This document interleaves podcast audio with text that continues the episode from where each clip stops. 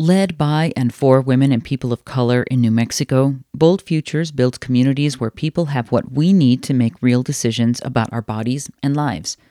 For Bold Futures, culture shift means creating art, messages, and media to shape narratives that matter. From Bold Futures and part of the ongoing Religious Refusals Culture Shift collaboration, this is the second season of Heart of New Mexico, a limited series examining religious refusals and its impact on New Mexicans and their lives. A religious refusal is when an individual or institution refuses to provide care or services to others based on their own religious beliefs. In the previous season of Heart of New Mexico, we heard a generational conversation from two families. In this episode, we sit in on another family conversation. Three generations, Della, Victoria, and Deja, shared their perspectives on the shame and stigma of abortion care and its intersection with religious refusals and the lessons of love to bridge the gaps. Hi, I'm Deja, and I am the daughter of Victoria and the granddaughter of Della. Hello, I am Victoria, and I am the daughter of Della and the mother of Deja. I'm the grandmother, mother of Victoria and grandmother of Deja. Thinking about your childhood, being from New Mexico, if you've traveled outside of New Mexico, thinking about what outside looks and feels like in comparison to New Mexico, what is your favorite part about being from New Mexico? I think the closeness with our families, because we had no T V, no radios, no nothing. So all our families would get together after church on Sunday and have a meal together. Cousins, aunts, uncles. So, family. And Victoria, what's what's your favorite part about being from New Mexico? That being people of color, we are not the minority here. We are very, it is very n- normal. Um, and I love that, that we don't feel like when we do travel outside, it, there is a difference of some sort, um, a feeling. Here, it's just, I don't know, everyone feels happy and it feels good to have those neighbors, have people surrounding you, and it, it's a good feeling here. And Deja?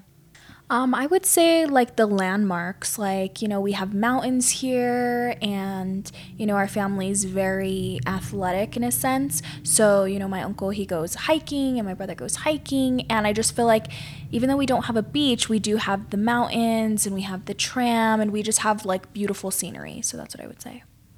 So Della, you were talking about one thing that sets New Mexico apart is the family.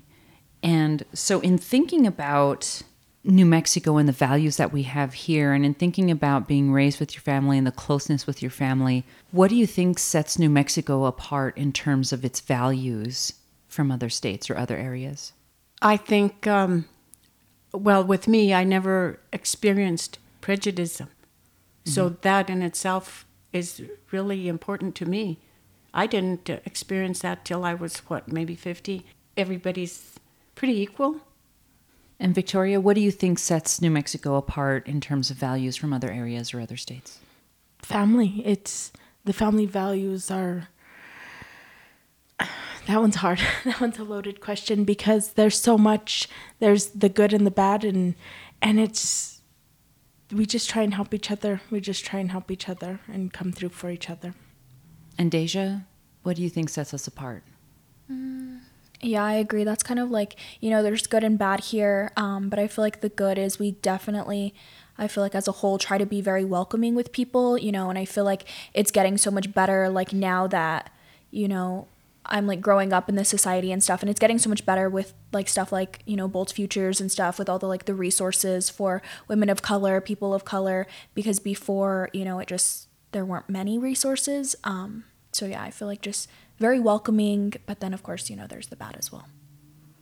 And Della, you had mentioned um, as part of family being something that is rooted for you in terms of being raised here in New Mexico, and you had mentioned that the family gathering like after church. So were you raised with a uh, religious background? Yes, Catholic, mm-hmm. Born and raised, baptized, First Communion, the works. And Victoria, were you then also raised within a Catholic background? Correct. Yes, I was. I was baptized, um, First Holy Communion, all through up until about high school. Okay. Deja? Um, so it was kind of like a mix. Um, I definitely would go to church with grandma when I was younger. We would all go. And I tried to like go down that realm. And then when I was younger, I did get dedicated to a Christian church. And then after that, um, I kind of just was more spiritual, and it was more like the universe rather than an actual person. Okay. And would the three of you consider yourselves still people of faith, or? No, not for me. I'm, I, I don't, um, It, granted, I was born and raised with it, but that's not something that I've chosen to to um, to really engage in or take that path. It, it is more of a um, spiritual as opposed to a following of a church or a dedic- or organization. Organ- yes, any of that. It's more so I just I practice on my own, and, and I follow my my intuition, and and I'm not really guided by anything other than me breathing. And Deja or Della, still consider yourselves into the faith? I I feel very faithful. I I mean, I have a lot of faith. Mm-hmm. And I go to church, but only to kind of keep, keep me on the straight and narrow. But I don't know that I really want to practice a lot of stuff that I've learned from the Catholic Church or even the Bible. So um, I kind of have my own thoughts on all of that. Okay.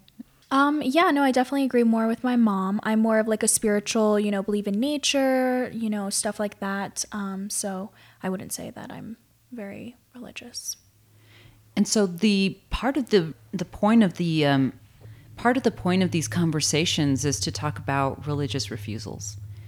And if you haven't heard of what a religious refusal is, it's when someone um, utilizes their religious belief, their moral belief, that they can then um, utilize that religious belief to refuse someone healthcare, to refuse someone um, opportunity or access, or um, if you go to a store and you don't want to fill a prescription, or if you're trying to get healthcare and you're L G B T Q, Um, you could be refused uh, medical care.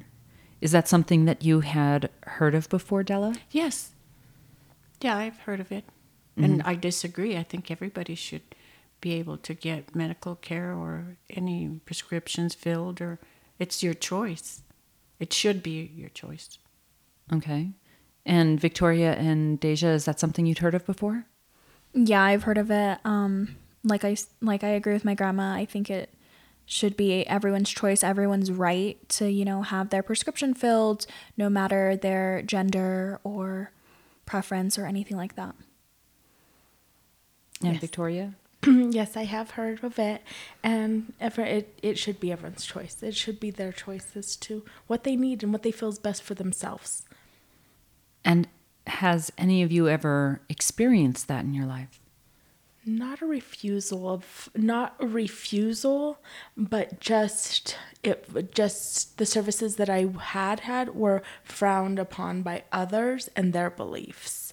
So it wasn't necessarily that they were, they were refusing to have it. It was just shaming around the services that I was, I was having.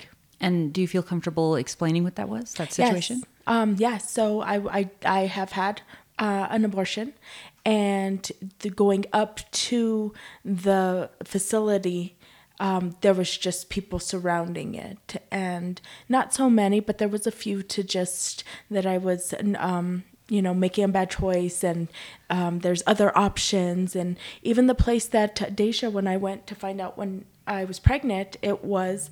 Um, They were trying to persuade me to keep it and gave me booties and like made me feel um, so welcoming, instead of giving me other options and saying, these are your choices. It was like, you can only have this child. And I was younger. I was seventeen when I found out I was pregnant, and that was the only place because there was a free um, free pregnancy test that you could get there. And I was younger, and so then that's where I went, and They gave me blue booties, and her dad was so excited, thinking that we were going to have a boy. And it was very forced upon on just that was the only option. And so being that young, I didn't know that there was other options. Not that I was, I just, I didn't know my options at that point. Um, and it was later in life when I did have the the experience where it was, I knew it was best for my situation, that that was what I needed in that time of my life. And it was, it did hurt to feel shamed, but then it was so comforting when I did have it, because they had the counselor on hand in my experience, and kind of just made sure I was okay emotionally and supported to make sure that this is what I did want. Um, and then I felt like almost a sense of relief, and I was taken care of because I was in good hands.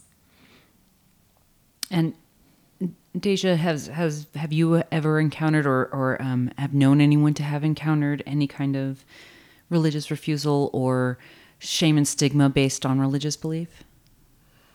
Um, no, not really. I mean, with my best friend, with him, you know, being in that L G B T Q community, he definitely has, you know, will go out and he'll get looks and stuff like that.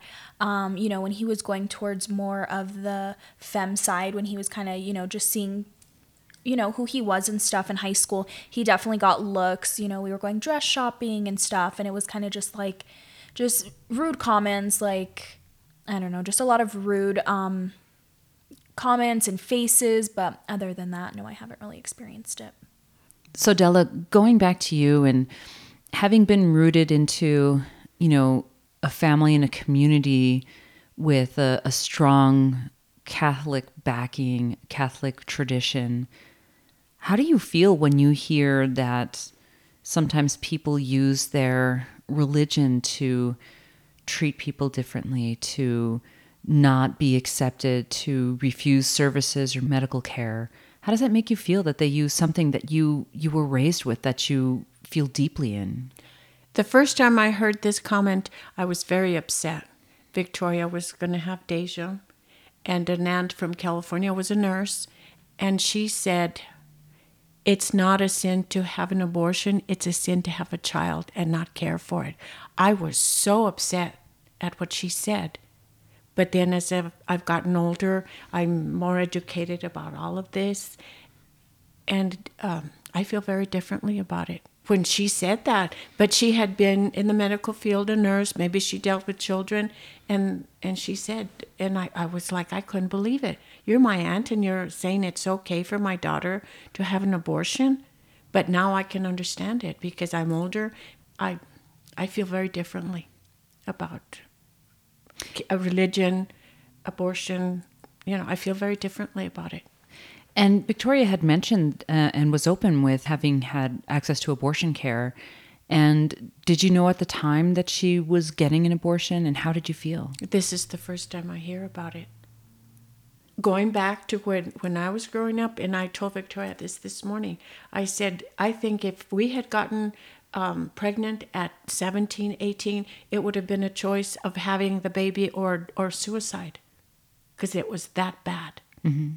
You know, you were deathly afraid of your parents, of your religion. So, you know, what do I do? So this is the first time I hear about it. But I, I can be very calm about it, knowing the way I feel about it now. And this and the situation as well. Um, to I've I've had a hard life with with um, domestic violence, and in that in that time it was hard, and I couldn't bring another child, which I felt I, I did have two, and I could not bring another child into the situation because we I had to um, take care of take care of my, myself. And them. And so it was, it, for my situation, it was what we needed. And um, I, I had to be okay in order to take care of the the babies that I did have. And and yeah, it it may be, but it's, I th- I thought we had, I thought I had talked, because I've been, I've been so open with it. Um, so I thought that we had talked at least. Mm-mm. But I, I have to admit, I was very judgmental. But being, you know, talking to Victoria and maybe the groups, I, I think I've come a long way. I'm not that I'm not that judgmental anymore, where I wouldn't I couldn't understand it because I had not experienced a lot of things. So what would you tell other parents or other people who are using their religion in this way? What would you tell them about how to treat other human beings? Or, well, if they made a choice to to have an abortion, if they were Catholic, it's like, you know, um, talk to people and do what's right for you. Mm-hmm. And what would you tell other parents who are, um, you know, maybe hearing for the first time from their kids something like this? I would say be very supportive and loving, because that's what they need. Because like I told Victoria when she said something to me, and I said, I think I would love you more because, what was the, what did I say? I would love you more because you're crazy, or because you're different. I don't remember the exact words, but I said I would probably hug you and love you more. And knowing the situation, because I wasn't. I, but that's something with that's something that we did have to to kind of hide. And and I want people to know, you know, it may not be your parent that you can turn to, but someone that's trusted that you can talk to.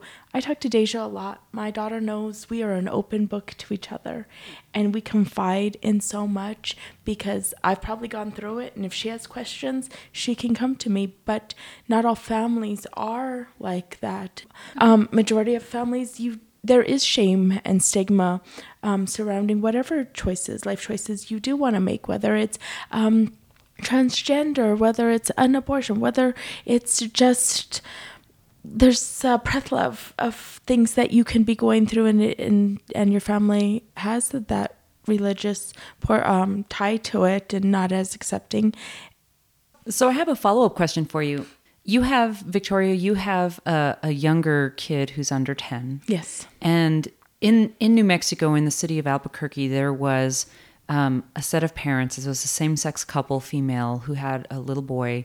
And they were taking the, the child to like a taekwondo place. The kid was originally allowed into the class, but after the, the teacher or the had found out that the, the child um, had a same-sex parent, at least one part of their parents were same-sex in a same-sex relationship, he said that he wouldn't take the kid anymore because of that. So he was using his religious belief to deny a, a child a class to be able to do athletics. So as a parent who has a kid who's under under ten, how does that make you feel? If you could see me now, you would see that I do have tears in my eyes, because it's so heartbreaking to think that that they would not be allowed or accepted for no control of theirs. I mean, it's it's heartbreaking to even imagine that that can be done. Um, and that prejudice, being prejudiced in that way is, is horrible, uh, because then it just trickles on, and it it allows for other people that space to be hateful, and instead of being accepting and loving, it it's not a it's a negative. It's negativity, and allowing others, either young people or other adults, to to think that that's okay and that is accepted when it's not. Everyone should have the right to to be in those classes or to to just express themselves. And my, my little one, he is very accepting, and he's going to be accepted for the way he is too, because, you know, he loves his, his petties, and he he's very, he's amazing. And letting him know he's going to have a different dynamic, because his dad has very strong views. Um, he may not be accepted for the way he is, or it's going to be a, a long journey if if he chooses a different life than what he's been brought up to be. And um, I'm letting him know from very early on, you do you, you do you. And I've always told them, just as long as you're giving one hundred ten percent, that's all that I ask. Everything else will fall into place. And and being supportive to him is what we've been doing. Um, yeah. So Della, hearing this story that actually happened in New Mexico, does that sound like a New Mexico value that you have known and grown up with in the state? Not at all, because first of all, we were never confronted with anything like that. But I think people are very accepting now. They would allow the child in, in a class and be okay with it. Deja, my question to you is, being from a younger generation, seeing maybe how things have changed through the three-generation conversation we're having here, what hopes do you have from that younger generation going forward, not just for New Mexico, but for for all the world? I think um, the hopes I have is love is love. It comes in many different shapes, sizes, forms, colors, everything. And I just hope one day that everyone can realize love is love and just let people be happy. Religious refusals happens for employment. Mm-hmm. It happens, you know, with that example of the, the little boy trying to get into the class, with someone who's trying to get contraception at a pharmacy, someone who's trying to access um, care to abortion. For your generation, what do you hope changes? What do you hope to see that's different? I just hope that, like, whether, you know, you're in a career or you are at a dojo and you're a teacher or something, I just hope that in, like, you know, the next couple years, you know, down the line, that we realize that people are people. Like, you know, they love and they are who they are, and just accept them. Just acceptance is, I feel like, um, one thing that our world needs to work on. That it's okay to be different. You know, who wants to be normal? Like, that's boring. We want to be different. We want to be fun, you know? So I just think acceptance is a big thing. Um, and I feel like that's, we have a long way to go, but I feel like with everything, you know, compared to, like, my grandma's generation and my mom's generation, like, I feel like we're on the right path. We just have a lot more work to do. What, what do you think that work is? I think just educating people, you know, like, I'm very excited, um, you know, about what my grandma's been saying, and very happy, because I feel like education has been a big part of kind of her journey and understanding kind of what's going on in the world compared to you, how she used to see the views and how everything used to be back then. So I think just education, resources, um, asking questions. If you don't know, you know, it's okay. Always ask questions. So I think just getting the word out there. And just, yeah, like like I say, um, you know, Bold Futures and all of these organizations, these nonprofits are doing so amazing to get the word out there, like, that it's okay. Like, we're accepting. Like, I love when I see places that are, um, like, gender neutral bathrooms and stuff like that. Like, that's so beautiful, because, like, I just feel like that's what we should be doing. We should see that everywhere, because, you know, whether whatever your pronouns are, like, we love and we accept you. And I feel like that's what someone should have. Like, every restaurant should have that. Like, whatever your pronouns are, we love and accept you, so come in and eat some food, you know? Mom to grandma and daughter, what kind of message of love and acceptance would you want to impart to Deja or to your mom? Very blessed to have lived the life that I have, and I think my love for life is very infectious. And so I bring that upon, and I, I, I share that love with them to then spread it to others, um, to to be softer, to be gentle. And I don't think that until recently my mom has realized what a hard life I actually have had. And, and her to say the other day, wow, you really have had a hard life. But that just shows how much loving I am. I am so loving. I'm so giving. I'm so passionate about being good to people because of the life that I have lived. And I think my mom and my daughter see it, and they try to make things. They see the, the beauty in so much life and in others. And it has changed, I believe, their outlook. Recently for my mom, I, I've seen a huge change in her, because she is asking questions. She is like, well, what does that mean? I don't understand it. Um, what is okay to say? Or how do I approach it? What's, is that wrong? You know, just, she, she's very she wants to become educated because it makes her more loving. I think that says a lot about you, Della, that part of you is reflected in the kind of love and openness that Victoria and, and even Deja are. But actually, I have learned from her to, to be more loving. Because in our home, we knew that our parents loved us, but they never said, I love you. They never put their arms around you. So you grow up thinking it's okay, and that's what you do. Mm-hmm. That's, you know, you don't tell your kids, well, you say, I love you, but maybe once a week instead of, you know, ten times a day, because we never had that. So I couldn't share that. I couldn't be something that I wasn't or that I felt. I loved them, but showing them was not hard. I just didn't know how. I never was taught. We, I knew that our parents loved us, but it so just it, went without saying. So is it beautiful to learn that from Victoria? Oh, absolutely. Of course. And Deja, seeing this, how does that make you feel? It makes me so happy because I feel like I've learned, you know, I've learned to be strong and independent and stand up for myself from my grandma, but I've learned to be loving and gentle and caring from my mom. And so now, like, you know, when I have kids, I can implement both of those parental aspects, I guess, and you know, show my children how to love and how to stand up for themselves and be independent as well. This is a beautiful conversation, and I definitely appreciate being a part of this today. Thank you. Many thanks to Deja, Victoria, and Della for sharing with us their lessons of love and hope for New Mexicans. Continue on with the Bold Futures podcast by subscribing to Heart of New Mexico and the second season of our limited series about religious refusals on iTunes, Spotify, or wherever you get your podcasts, and on our website at boldfuturesnm.org backslash Heart of New Mexico. Also, follow us on social media as well. We're on Facebook, Instagram, and Twitter.